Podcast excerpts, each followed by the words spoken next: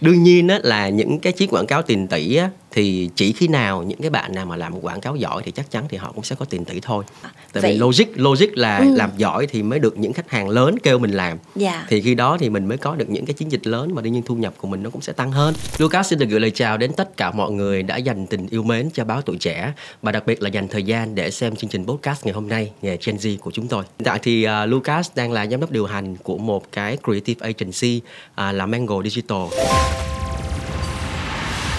Anh Lucas ơi, nhưng mà sẵn hôm nay thì anh giúp cho mọi người hiểu rõ hơn về làm quảng cáo là làm gì nha. Ừ. Tại vì với một số người lớn tuổi thì họ nghĩ là làm quảng cáo là giống như là biển quảng cáo nè, băng rôn nè.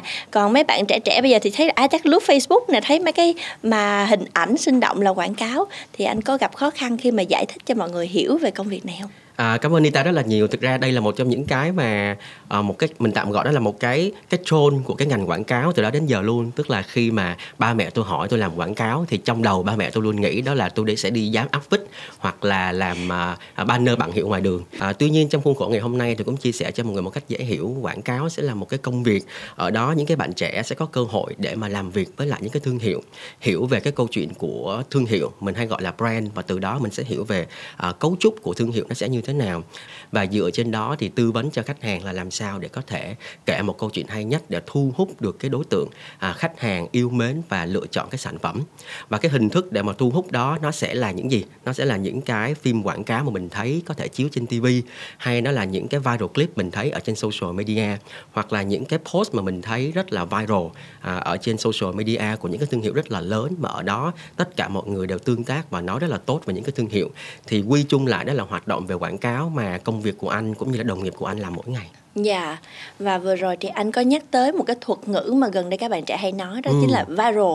Vậy thì cho đến thời điểm này đâu là sản phẩm hay là chiến dịch mà có cái độ viral, độ chạm và lan tỏa nhất mà anh và team đã từng thực hiện ạ? Ừ. À, tại công ty của tụi anh thì có hai cái chiến dịch mà anh rất là tự hào đó là một cái chiến dịch làm cho một cái nhãn hàng bảo hiểm à, đó là chiến dịch sống như ý và cái chiến dịch số 2 đó là làm cho một cái nhãn hàng à, nước tăng lực à, với một chiến dịch mang tên là cáo qua trưa và dành cho những cái bạn trẻ Gen Z cho nên khi mà Nita nghe cái tên cáo qua trưa là thấy cũng khá là lạ Dạ. nhưng mà nó rất là gọi là à, thu hút đối với Dạ. các bạn Gen Z và cái chiến dịch đó nó tạo được sự lan tỏa rất là nhiều với sự tham gia của rất là nhiều những cái bạn Gen Z trên những cái nền tảng social media. Dạ, như vậy thì bây giờ đây càng có cái sự thu hút tò mò thì sẽ lại càng có được đông nhiều bạn quan tâm hơn Ừ. với những cái quảng cáo đó à, và việc anh phải hiểu nè, anh phải nghe nè, anh phải truyền tải được nữa. Vậy thì liệu có một công thức nào không ạ để tính cái độ thành công của quảng cáo đó trước khi tung ra hả anh? Ừ, câu hỏi rất là hay công thức á, thì thực ra khi mà tụi anh làm với bất kỳ một cái nhãn hàng nào á, họ cũng sẽ phải yêu cầu coi là làm cái này có thực sự viral hay không? Cho nên mà nói là công thức thì nó sẽ có một vài cái điểm mình sẽ cần phải lưu ý. Nhưng mà chắc chắn thành công hay không thì nó sẽ là 50 50 thì đó là mình phải hiểu với nhau. Về mặt công thức á, thì à, nó cũng sẽ phải tùy vào cái nhãn hàng của mình nè ha. À, tùy vào cái đối tượng mà nhãn hàng họ đang muốn nhắm đến để mà mình chọn cái công thức nào để mình tạo được những cái hiệu ứng viral marketing. Thì anh sẽ là một cái ví dụ để cho Nita cũng như là tất cả mọi người đang xem podcast có thể dễ hiểu nhất là cái chiến dịch mà tụi anh làm cho một cái nhãn hàng bảo hiểm sống như ý. Thì cái công thức tại thời điểm đó đó nó phải là một cái công thức như sau tại vì đó là một cái chiến dịch Tết. Và Tết thì chắc chắn là anh nghĩ mọi người sẽ cảm thấy hơi bị ngộp bởi rất là nhiều những cái music video về Tết Dạ. của nhãn hàng à, thay vì đi theo cái hướng là vui công thức hiện tại là music marketing cộng với lại fun đó là cái cách của rất là nhiều những nhãn hàng khác khi làm Dạ. MV trong mùa Tết Dạ. còn tụi anh sẽ là đi với lại công thức là à, music nhưng mà là emotional tạo cho họ một cảm giác rất là à, chạm và gần gũi cảm thấy xúc động khi coi những cái nội dung mà tụi anh đưa ra và có sự may mắn nó sẽ nằm ở câu chuyện là sau khi mình cố gắng mình làm tốt nhất công thức đó thì phần còn lại là hãy để cho à, tất cả người tiêu dùng họ quyết định khi họ xem cái quảng cáo đó Dạ. Vậy là sẽ có những quảng cáo đánh vào cảm xúc như là chiến dịch anh và các bạn từng làm. Ừ. Rồi cũng sẽ có những cái quảng cáo là chạy theo trend và có những quảng cáo thì sẽ thiên về kiểu hình ảnh đẹp Ừ. à, và cả những nhân vật con người trong đó cũng đẹp nữa. Vậy thì cá nhân anh, cá nhân của Lucas sẽ theo style nào? à, nếu mà nói đúng ha thì thực ra là anh sẽ không thể nào thiên một cái style nào hết Tại vì cuối cùng á, nó sẽ phụ thuộc vào là cái đề bài của khách hàng và Dạ. cái thương hiệu đó họ đang nhắm đến cái đối tượng nào thì anh ví dụ cho Nita cũng như là tất cả mọi người ví dụ như mình nói với lại các bạn Gen Z với một cái nhãn hàng mà nó luôn mang một cái cảm giác sôi động thì rất chắc chắn là anh sẽ không thể nào làm những cái quảng cáo về thiên nhiên để nói với họ được ừ. hoặc là anh sẽ làm một cái quảng cáo mà nó tạo cho họ một cái sự uh, touching một cái sự chạm vào cảm xúc của họ được tại vì yeah. Dạ. những cái bạn đó và cái sản phẩm đó nó đang không có thể hiện cái câu chuyện đó được cũng về thiên nhiên luôn cho nên tụ chung lại thì anh sẽ không có thể nào mà anh chốt được là anh sẽ thiên ra cái nào hết mà yeah. cái dạ. thứ mà tụi anh cảm thấy vui nhất khi làm cái nghề này đó là cho dù cái cái yêu cầu đề bài của khách hàng như thế nào tụi anh vẫn có cách tiếp cận phù hợp nhất và cố gắng quảng cáo làm sao để mà người tiêu dùng à, mặc dù biết đó là quảng cáo nhưng mà họ vẫn yêu mến và họ sẽ chọn sản phẩm thì đó là cái thành công của tụi anh dạ um, và nói tới quảng cáo thì người ta sẽ hay nhắc tới hai chữ sáng tạo ạ à. ừ. tuy nhiên để định nghĩa và nói về sáng tạo đánh giá về sáng tạo thì nó rất là mơ hồ đúng và thì sau 10 năm kinh nghiệm của anh Lucas với anh sáng tạo là như thế nào mới đủ và đúng À, một câu hỏi khó nữa của chương trình. Thực ra mà nói thì anh nghĩ là thứ nhất là anh sẽ không thể định nghĩa được sáng tạo như Nita vừa mới nói ha tại vì nó sẽ mô hình bạn trạng và cái sáng tạo trong mỗi một cái ngành nghề nó cũng sẽ đòi hỏi một cái sự khác nhau. Ha trong cái buổi chia sẻ hôm nay thì anh chỉ nói về sáng tạo trong cái ngành quảng cáo thôi. À, thực ra mà nói á, nếu như mà đúng á thì chắc chắn trong tất cả những cái mô tả công việc của cái ngành nghề này sẽ yêu cầu các bạn phải yêu thích sáng tạo. Ừ. ở đây mình chỉ đang nói là yêu thích thôi nha tại vì trong cái nghề sáng tạo của anh đó, nó sẽ có nhiều cái vị trí khác nhau. Mà ở đó nó không có yêu cầu mọi người là phải có cái khả năng sáng tạo bằng nhau.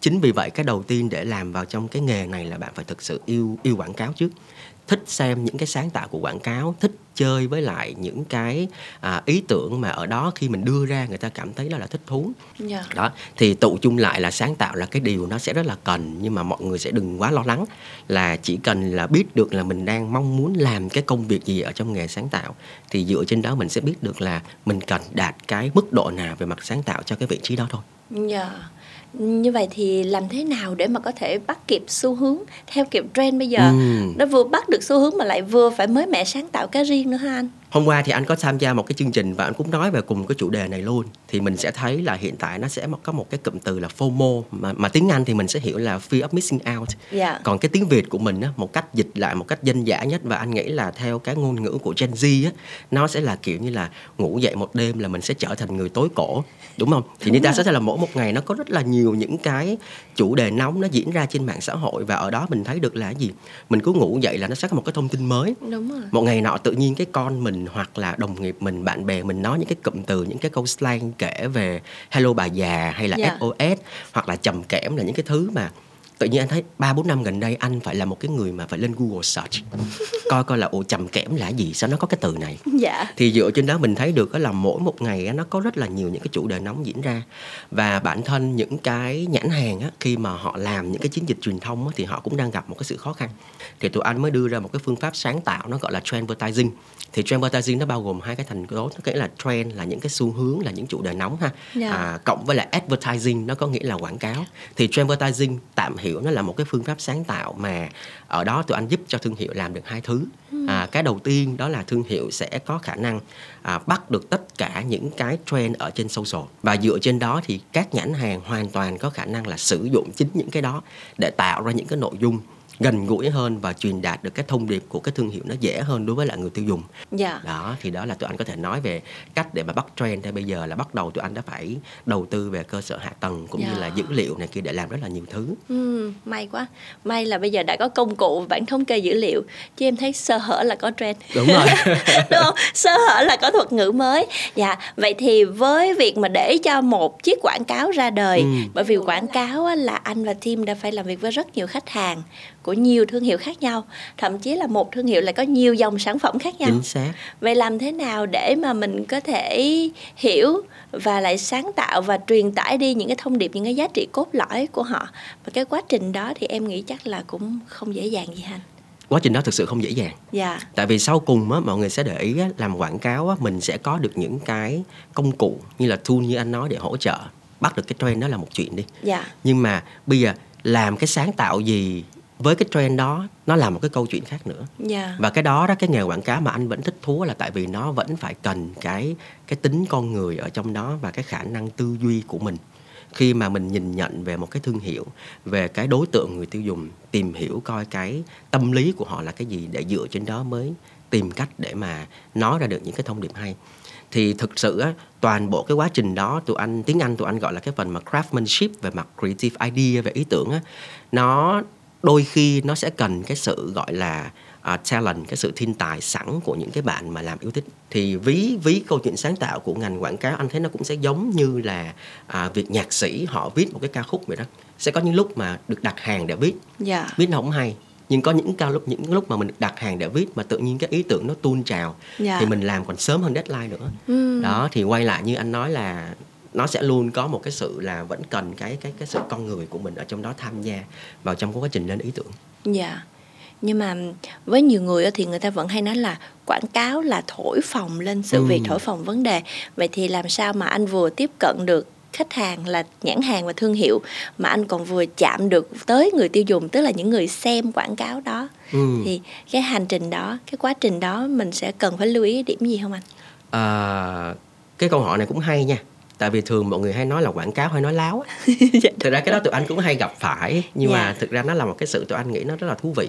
Thứ nhất đó là cái tôn chỉ của tụi anh khi làm quảng cáo á, chắc chắn là sẽ không nói cái gì sai sự thật. Bây giờ đó tức là nội trong nội bộ và và trong trong trong cái công việc của tụi anh á, thì à, anh nghĩ là vì cái độ nhận thức của chúng ta nói chung á, về quảng cáo á, nó đã bằng nhau rồi. Ngày xưa thì mình sẽ thấy là đôi khi mình mình không có cái quảng cáo mình nhìn mình không biết còn bây giờ cái độ nhận thức đó là quảng cáo nó rất là lớn và ai cũng hoàn toàn có thể nhận thức được đâu là một cái quảng cáo hay là đây là một cái nội dung không có quảng cáo. Và anh thấy là có nhiều cái thương hiệu đang đi theo cái hướng là cố gắng quảng cáo một cách không quảng cáo. Tức là hay gọi là hãy ráng làm unbranded. Dạ. Nhưng mà cuối cùng người ta sorry người ta cũng biết đó là quảng cáo. Thì đối với tụi anh đó tụi anh sẽ không có làm theo hướng giống như vậy. Đó là quảng cáo thì hãy cho người ta biết đó là quảng cáo. Dạ. để người tiêu dùng họ cảm nhận được là à tôi đang coi quảng cáo. Đừng cố gắng giấu tôi đây không phải là một cái quảng cáo. Dạ. Cho nên mà về mặt cái cách làm á, tụi anh sẽ không có cố gắng để mà thể hiện đây không phải là quảng cáo để quảng cáo. Mà cách làm của tụi anh là đây chính là quảng cáo và hãy coi đi vì quảng cáo này nó có những cái ABCD rất là hay cho thương hiệu. Thì có nghĩa là mình đang làm đúng dạ cái thứ là mình không có nói dối người tiêu dùng đây không phải là quảng cáo Dạ, cho nên là em thấy sau cái những cái giai đoạn mà các anh chị làm những sản phẩm và chiến dịch quảng cáo thì gần đây Lucas còn làm những cái clip TikTok nữa để chia sẻ với dõi. mọi người và hiểu về quảng cáo như thế nào. Thậm chí là anh đã từng phân tích những cái chiến dịch truyền thông Ừm. quảng cáo của rất nhiều thương hiệu, mặc dù không phải của team anh làm nhưng nó cũng là những cái hay để mà mình có thể học hỏi nữa. Xong rồi các bạn có nói với nhau là chà những chiếc quảng cáo tiền tỷ như vậy thì chắc người làm quảng cáo cũng thu nhập tiền tỷ ha. à, không có dám tiết lộ thu nhập với mọi người nhưng mà đương nhiên á, là những cái chiếc quảng cáo tiền tỷ á, thì chỉ khi nào những cái bạn nào mà làm quảng cáo giỏi thì chắc chắn thì họ cũng sẽ có tiền tỷ thôi như vậy phải là trở thành một người giỏi một người hot trong cái ngành nghề trong cái lĩnh vực của mình đã vậy thì các bạn Gen Z bây giờ muốn bước vào nghề quảng cáo cần có sự chuẩn bị như thế nào hả anh Lucas? À, một cái à, đề xuất của anh thôi. Thì với cái thời điểm hiện tại thì anh nghĩ là cái chuyện mà phải có một cái kiến thức nền về cái ngành marketing trước cũng như là phải có cái kiến thức nền và cũng như là đã từng có tham gia cọ sát vào trong những cái à, hoạt động ở trong trường những cái cuộc thi à, về quảng cáo về làm những cái chiến dịch truyền thông này kia thì anh nghĩ là các bạn trẻ nếu mà thực sự yêu thích quảng cáo á, thì nên trang bị trước cho mình những cái kiến thức nền đó. À, anh cũng muốn chia sẻ tiếp á, về mặt kiến thức nền á, thì mình sẽ thấy là đa số những cái bạn trẻ bây giờ ngoại trừ cái chuyện là nếu như mà các bạn đã chọn được một cái ngành đúng trong cái trường của mình rồi dạy về PR dạy về communication thì đương nhiên đó là cái chuyện mà à, một cái lợi lợi thế à, với những cái bạn mà đang học trái ngành đi thì thực ra họ vẫn có thể tiếp cận được những kiến thức nền đó thông qua những cái mô hình giảng dạy ở bên ngoài và nó có vẫn những cái trung tâm. Và những trung tâm đó anh được thấy nó là những cái trung tâm của những cái anh chị mà đã làm nghề quảng cáo lâu năm. À, họ đang cái sự yêu nghề thì họ mở ra để mà có thể truyền dạy cái kiến thức cho những cái bạn trẻ sau này. Thì đó là hai cái hướng mà anh nghĩ là à, một cái bạn Gen Z nếu mà yêu ngành quảng cáo nên trang bị cho mình. Dạ. Thứ nhất là kiến thức nền thứ hai là những cái kinh nghiệm va chạm à, những cái hoạt động mà các bạn đó tham gia truyền thông để chứng minh được là mình đã từng cọ sát với thực tiễn những cái hoạt động truyền thông từ lúc mình đi học ở trường đại học như thế nào rồi Hmm, dạ, như vậy là cần phải chuẩn bị cả kiến thức và kinh nghiệm để mà các bạn ấy sẵn sàng bước vào nghề quảng cáo. Đúng rồi. Dạ, cảm ơn Lucas rất là nhiều đã đến với nghề Gen Z ngày hôm nay và chia sẻ thật là nhiều những điều thú vị. Dạ, hy vọng là hôm nay các bạn xem không chỉ là xem ờ, các bạn tưởng tượng đang được xem quảng cáo về nghề quảng cáo nữa mà hiểu hơn về những con người làm quảng cáo và hành trình làm nên những chiếc quảng cáo đầy thu hút và tuyệt vời đó. Và một lần nữa là xin cảm ơn Nita cũng như là chương trình đã cho Lucas có cơ hội ngồi đây à, và cảm ơn báo tuổi trẻ và hy vọng là chúng ta sẽ có cơ hội để gặp nhau để chia sẻ nhiều hơn về nghề quảng cáo dạ. trong những lần sau. Xin cảm ơn tất cả mọi người.